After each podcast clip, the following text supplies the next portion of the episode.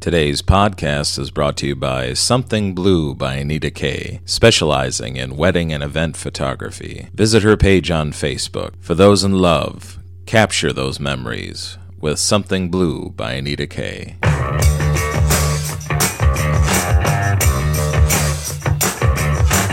It's time for the ride home on the Unbridled Enthusiasm podcast with Mark Poulos.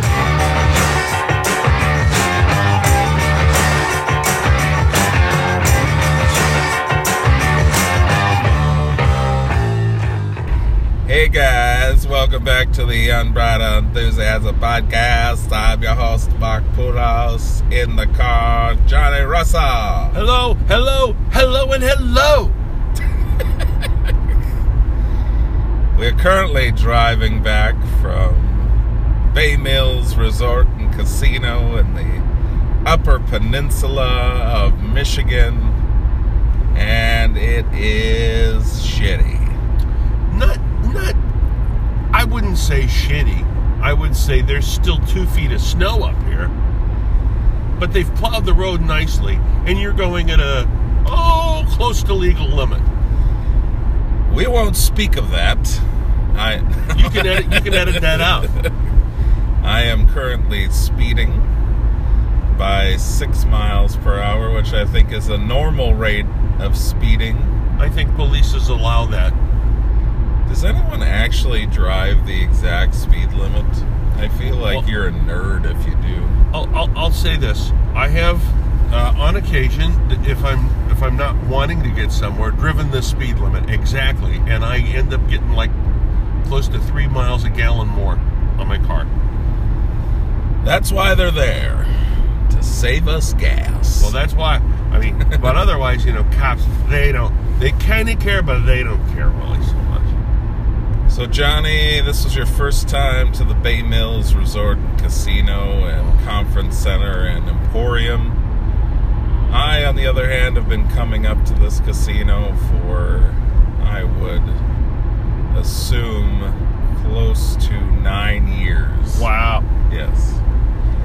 And this gig would always be a crowning gem in my tours going out on the road because A, the money for this gig was like twice as much as a normal one nighter. Mm. And as you drive from Minneapolis to Brimley, where the casino is, you pass about seven casinos. Oh yeah, that's true. And so I would sprinkle my cash along the way. Like a little Hansel and Gretel trail. Basically, on the drive up here yesterday, I was showing Johnny all the little hole in the wall casinos that I would lose my entire future at. That casino's got fifteen hundred. That one has twenty five. that one. Oh, that one I I did pretty good. I was only Oh. down three hundred there. But uh, Bay Mills Resort and Casino definitely takes the cake uh, some of my darkest moments in my gambling career. Mm. because they always asked you to come up the day before because of the weather because it's so unpredictable. Oh yes.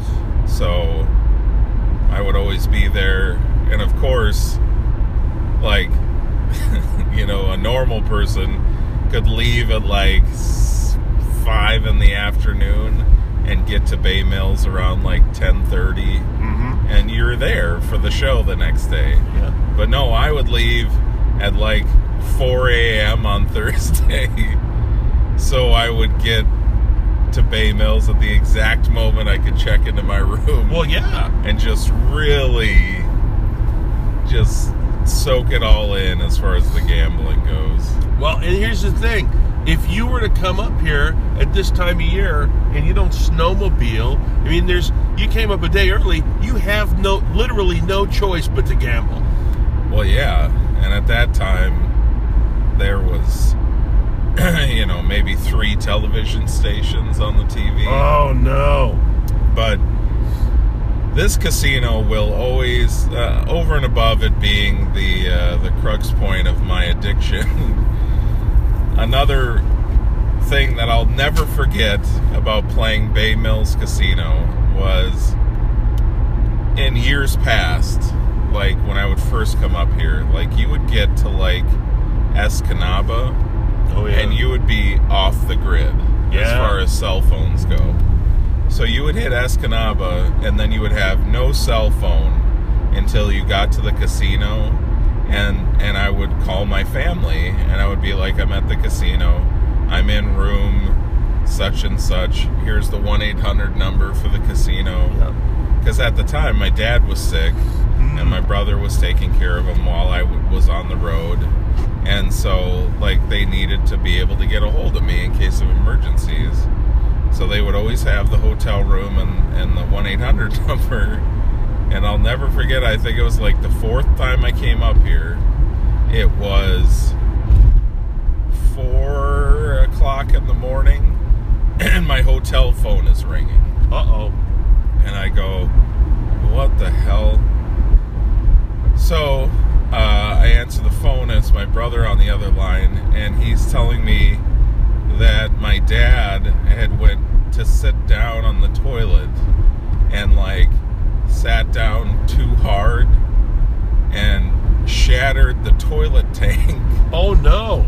and there was water everywhere. Uh, like my mom couldn't turn the, couldn't figure out how to turn the nozzle Oh shit. And my dad was just like sitting on the toilet as water was spraying everywhere around oh the bathroom. Oh my god. And he had to get there and shut the water off and, you know, like drip, pump the water out of the bathroom and Oh. all uh-huh. this kind of stuff.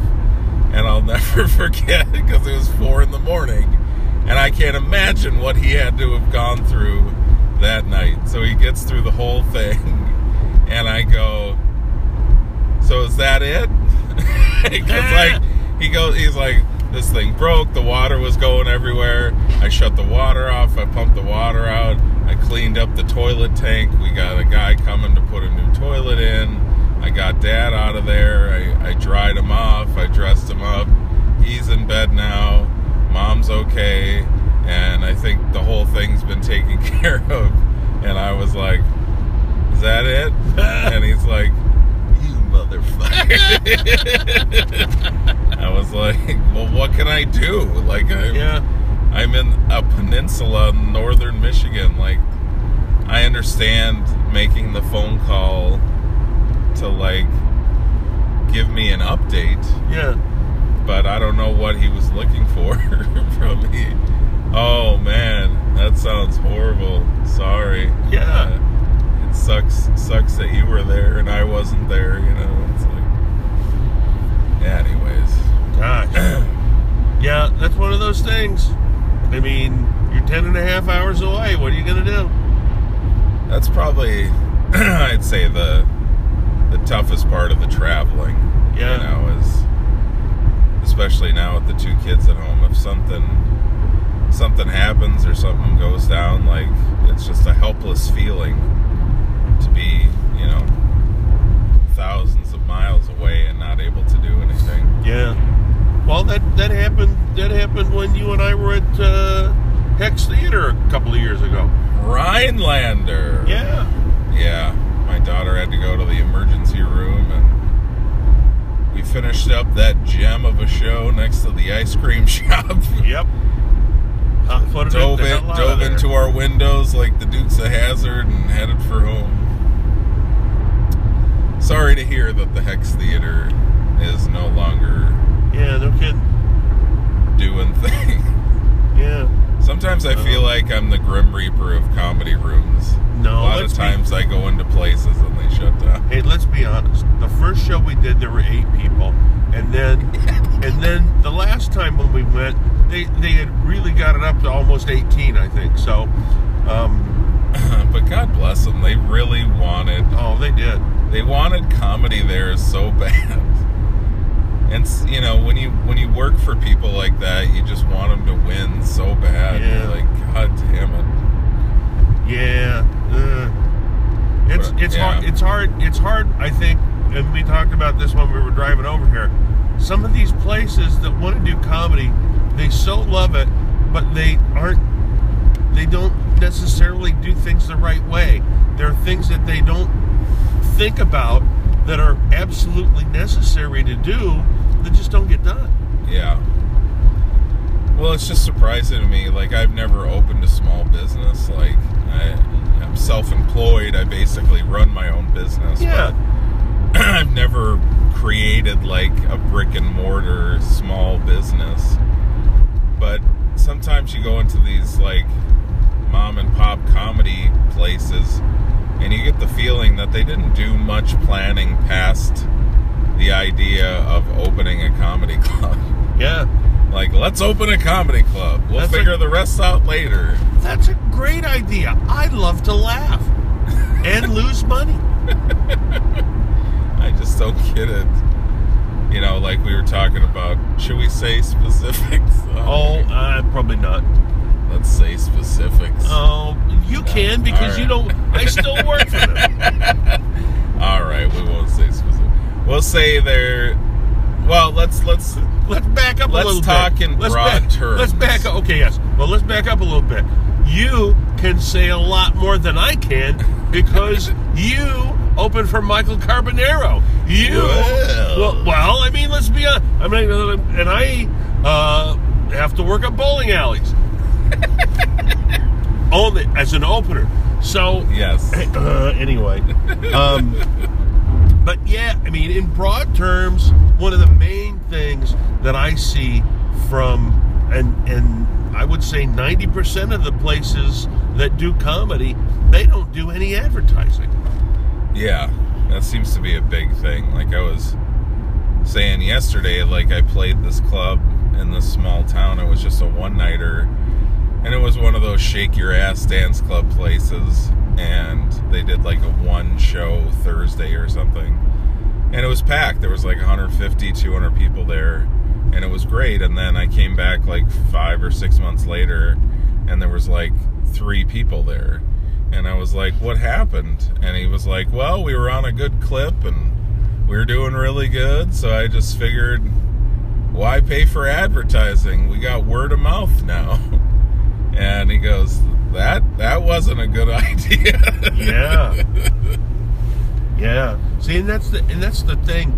I think a lot of these folks um, view the, view a comedy club as a regular entity, as a, is like a regular bar, where oh yeah, I'm a regular at the bar. Well, that's different than a comedy club because a comedy club you're paying extra, um, and for the and, and I would say probably again, you know, eight out of ten of the places they're not open the rest of the time as a bar and restaurant. yeah. You know, that's a big hindrance if they can stay open and deal with that so that the restaurant and bar take care of the day to day, you know, uh, so they're not just depending on two or three days a week to make all the money for the rest of the week. Yeah. It's just, you know, it seems to be the same cycle for those comedy clubs where, you know, they come out of the gate, they're doing Thursday, Friday, Saturday, they're paying good money to the MC, the feature, the headliner, you know, and then they have a couple bad months, so now they don't hire the MC, the the door guy is the MC, and then they have some even worse months and now they're hiring local features and they're only doing Saturday now Yeah. and they're bringing in guys that you know barely would have been a feature as the headliner and the whole thing just basically tanks down the toilet. Yeah, yeah. I mean, and there's, it, it's it's it's hard because, you know, for the amount of time that I spent in radio, uh, I, I part of it was up in Fargo, part of it was in Rochester. Um, the reality is that when uh, Courtney's was open and just started up in uh, Fargo, up Yeah. in Moorhead, I was actually working in radio up there at that time. And I Wait, re- did you know? f- Have I asked you this? If you knew Fred Bevel? I didn't know Fred. There was another, a younger guy uh, that that handled a lot of stuff. It wasn't Fred, but it was, uh, and I can't think of his name. but he would he would faithfully every Friday they'd bring whoever the headliner was up, and Okay. and they would do radio on uh, with the morning show. They'd have the the headliner in with the morning show for an extended period of time. Not some of you know some of the some of the the radio that you do as a headliner is maybe three four minutes with Oh, yeah. somebody that Very gets quick. recorded and played whenever. Um, but they were literally live on with the morning show, and then they also ran actual ads, you know, advertising the show. That's one of the reasons I think that Courtney's up in Fargo hung around for as long as it did was because initially they had they had built ooh fox Sure, that's a fox. or a deer. Um, It looked like a bobcat. well, maybe it was, but we'll not see him now. A bobcat? Get my gun out of the trunk. I'm I sorry. need a bobcat for my thing. Get your bobcat gun. Uh, but anyway, So here's here's the thing. yes, Do you know the history of Courtney's Comedy Club, like the ups and downs? I don't know the ups and downs. All I remember is when they first opened, uh, it was in a different spot than where it ended up. yeah, so it used to be a Hanson room. Okay. That's how it started. And it was in that main bar area. Yep, and it was huge, and it yeah. was and it was fun. gigantic. So, um, so they they closed it down because they're either sold the hotel or remodeled the bar. mm-hmm. So it was gone for quite a long time. So Fred Bevel, who is a comic, decided to put down roots in Fargo because he had met a lady. Oh, So, and then he started on radio there, and it was like his brainchild to like resurrect Courtney's Comedy Club there. oh, And he connected with Ken Muller, and they put it back together. But here's the funny part about the whole Fred Bevel thing. So Fred Bevel not only was a comedian and a radio guy, you know, and he put this whole thing together. When he brought Courtney's back up, he wanted to be the house MC oh. every week he wanted to be the house MC. So he would push the shows on the radio and then he would come down there. I mean, it was a good pairing. The only problem was that Fred saw himself as like the Dean Martin of Courtney's Comedy Club. Like he was the star, he was the reason that people were coming there. You know, the the feature and the headliner from out of town, they were like the afterthought. Like he was Oh. the main. So what I I can't remember who I was working with, but we got there and I had met Fred at a different time, and you know we're just chatting before the show. And he starts the show and he's like, Welcome everybody to Courtney's Comedy Club. We are so happy that you're here. Thank you. You know, all the standard Yeah. stuff. Keep your talking down, cell phones, bathrooms over there. He goes, Our first comedian tonight. And I was like, What the hell? Like, nothing. Just right into me. Wow. So I went on stage and I did my 30 minutes, and uh, you know, obviously it was a little tough because there was no buffer on the front. Oh, wow. I got done and I was like, "Thank you, good night," and he goes up there and he does a couple more announcements, and then he does 25 minutes, Oh my gosh. and then he, you know, does a different announcement, and then he brings the headliner on stage.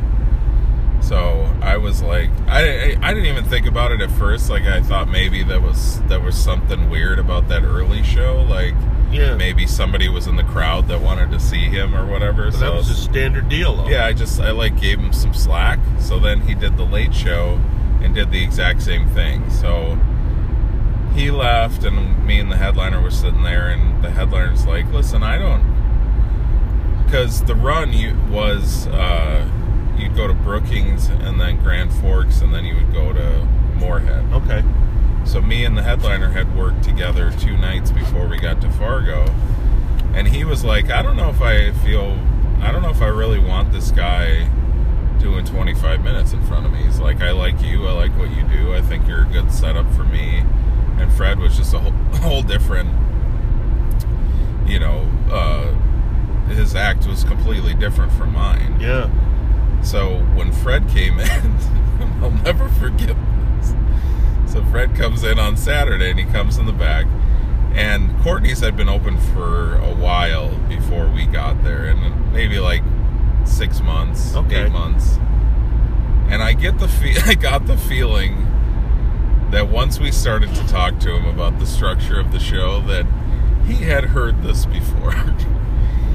the other comics coming through had probably already voiced their concerns. Yeah. Because the headliner goes, Fred, can I talk to you a second about the uh, show structure? And he didn't even let him ask. He just fucking blew up on him. He goes, Listen, assholes, okay? This is my show. They come here for me. I do my 25 in the middle, and don't give me shit about it. And he just walks away. And we were both like, wow, all right. I guess that's just how the structure of the show goes. So, do you have any idea? Did, was he just doing the same 30 minute, 25 or 30 minutes every week? Well, no, I guess he was using it as a platform to like write new material because they had regulars. Oh. So he had to he had to keep writing new stuff and doing new stuff, but he just wanted his 25 minutes in the middle to be the guy. Like he he didn't want to go off the top yeah. because you know it'd be difficult Well, yeah. As it always is for the MC. Anyways. Wow. So then, in the end, I feel like I feel like Fred and the and the and the uh, hotel started going back and forth, and I think that's when L came into came into his position because he was, I think, working for the hotel, but was doing comedy and was interested in comedy, and and they were like, "We're tired of this Fred guy, and you know, like maybe you could take over." And, Yep. I don't know how it all went down, but then it shifted over, and now, of course, um, it's that that comedy club has went through like nine different bookers, and now it doesn't yeah. exist anymore. Yeah. The, the, the last, uh, yeah, the last that, so, so in my remembrance of it, when it first started, it was pretty awesome because we would get free tickets from the radio station, Yeah. right? And and uh, I It was remember going. great. It was great for a long time. Oh gosh, yeah. I remember going to, to so the first iteration of it was was just fantastic. Um, and I don't know anything about it from from Fred Bevel because whenever he took it over, Yeah. I had left Fargo in 19, 1997. Oh shit, yeah. So- Fred, Fred taking over. God, I would say it was probably like 05, maybe. Oh, oh, 06, Yeah. like that that late. Yeah, it was kind of sad. It was a sad, sad day when that place went down. Well, no, because yeah, because uh, because I I remember when I started doing comedy, Muller's had it, and then Yeah, and then there was the the because every time that the the ownership of that hotel chain changed, um, they would have a different kind of a deal. Well, the shit, the shittiest part about the Booker battles in the Midwest, and I can't remember who I was talking to about this, but I feel like it was either Hanson or Doug and Dana. It probably wasn't Doug and Dana because Doug and Dana were the ones that uh, uh, were the new guys coming in. So I wasn't talking to them. It was probably Muller or Hanson. But basically, what was happening in the Midwest was like Hanson and Muller would have like six day runs Yeah, through the Midwest. And they were just really good at selling places on doing Wednesday comedy or Yeah. Thursday comedy or Tuesday comedy. Yep. Because, you know, when you think comedy, you think Friday or Saturday. Right. We're doing a Friday or Saturday. But there's only so many places that can do Friday and Saturday. And then it's like you got to finesse these other places Yeah. to do a Thursday or a Wednesday so you can add it on to the weekend right. so you can get these guys to come in. So Muller and Hanson would have these Wednesday, Thursday, Friday, Saturdays, even Tuesday through Saturdays. Yeah.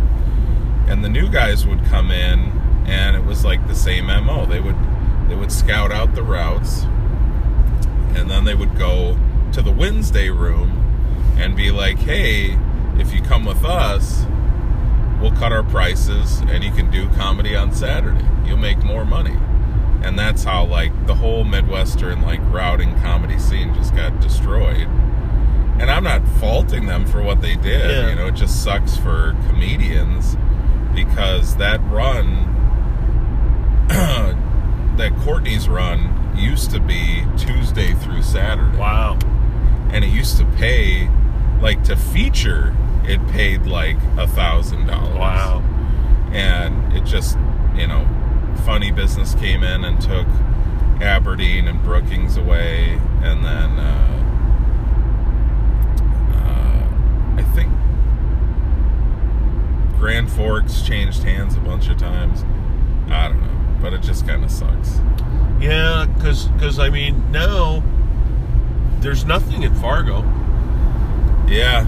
Uh, which is which is unfortunately Sioux. Falls and Fargo are just so interesting to me because they're just like the graveyard of comedy clubs. I just don't know why a club can't exist and survive in either of those markets. well, I I think St. Cloud is another one. yeah, St. Cloud is a uh, a pretty good. The, one the one thing in St. Cloud that's uh, constant is the owners have that Benton Station room and But that place is shit. yeah, it is.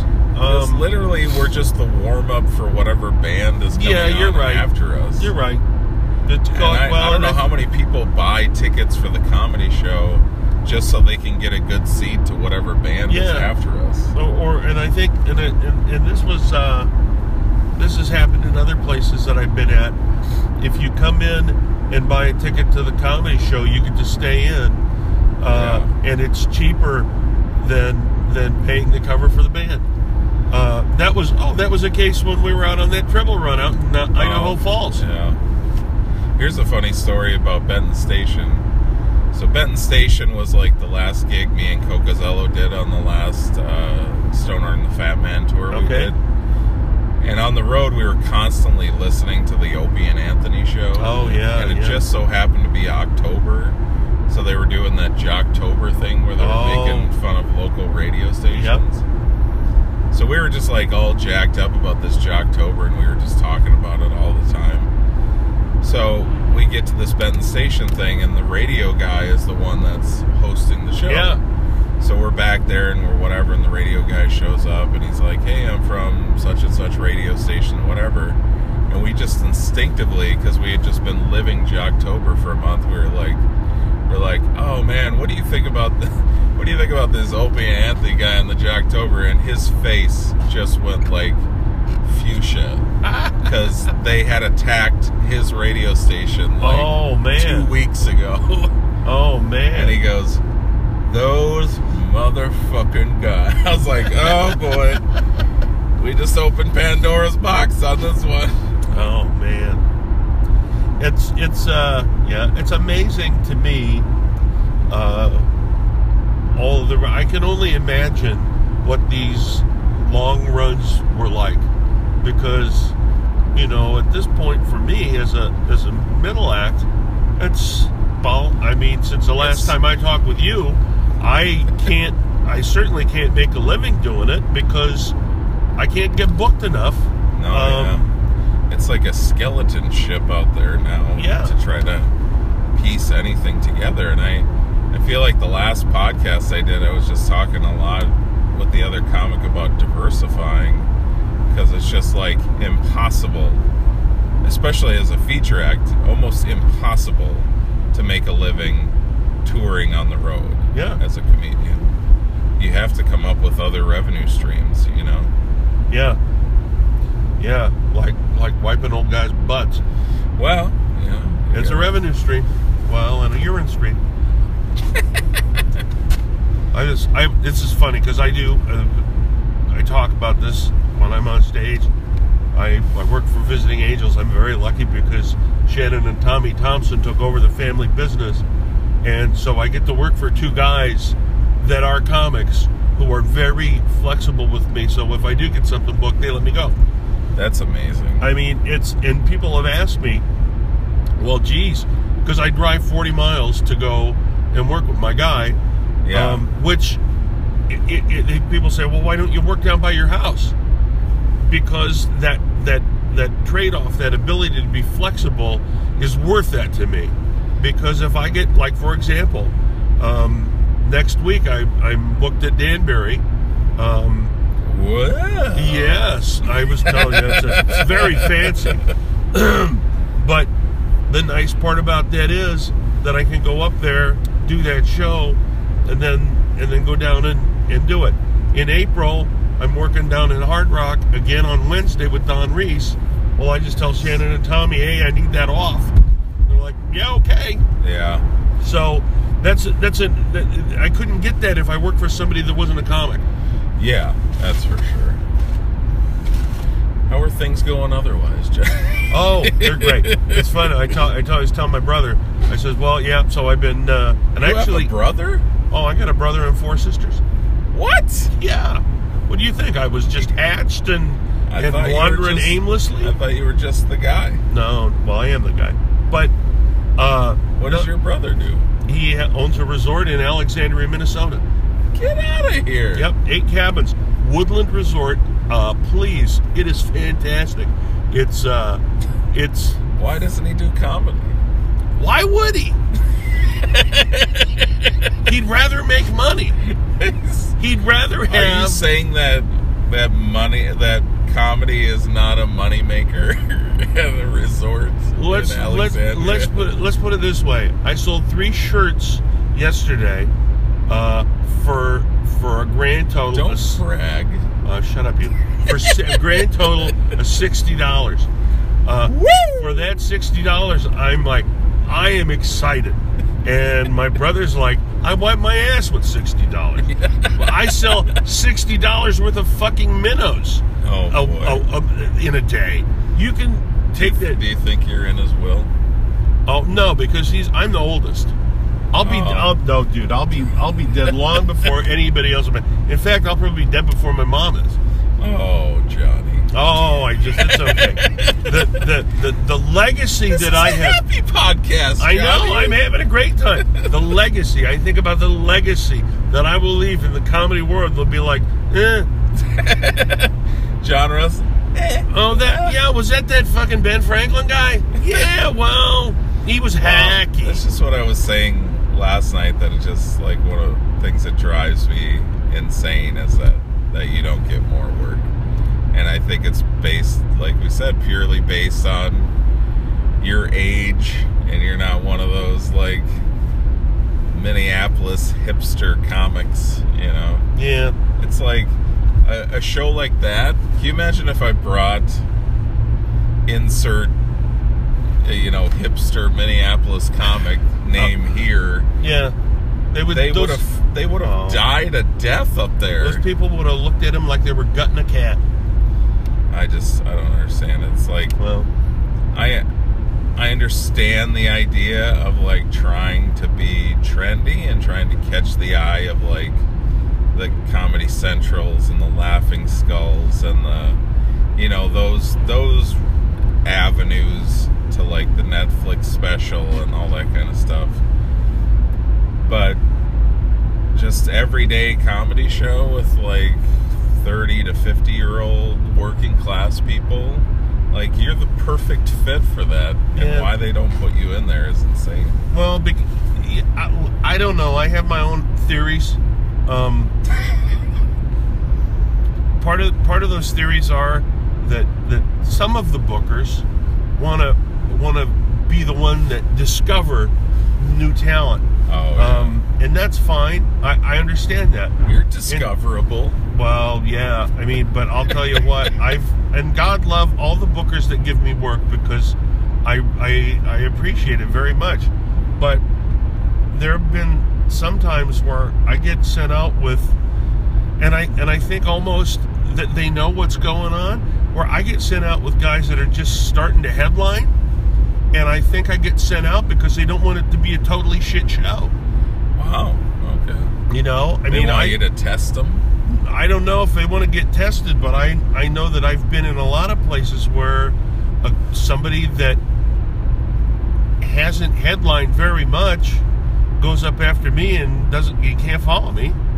And I'm not saying that in a braggy way because you know Yeah. it's just when You're a solid act. Like you, you do the road. You write material, and you know you. I don't know. It just. well uh, let's not harp on this. I'd rather talk about me dying than than this. This is to me. well, then let's talk about last night's show. oh what a, oh what a show that was! What a show that was! That I- I- I've never seen a lady laugh more Oh hysterically before you doing the uh, Animal the impersonation. animal impersonations. It was it was pretty funny. Oh my god! And she wouldn't shut up, but it was awesome. I just I couldn't get over the the smoke. I just it's Well, yeah. just permeated everything in that place. Anyways, Yeah. I think Oh, we're coming up on a on a McDonald's and a gas station, and that usually signals the end of the podcast. I love it. Any final notes, Johnny? Nope. Uh, boy, if you're listening to this podcast and you know me, that's enough for me. Book Johnny Russell. What the hell's wrong with you people? Well, the people that listen to the podcast probably aren't booking anything. I mean, God love them. But I mean, and I know, and it, it, They're it- probably trying to get booked themselves. Well, exactly. And the other part is that if there is a booker that is listening to your podcast, they probably are already booking me on stuff. Yeah. And I appreciate that very much. I'm not complaining. I love it. And in fact, since we're at McDonald's, I'm loving it. Well, you can always get this podcast at Podbean, iTunes, and Stitcher. Check out markpoulos.com, the new built website. My new CD, Husband, Father, Idiot, comes out in April on iTunes. And tune in next time when we talk about who knows.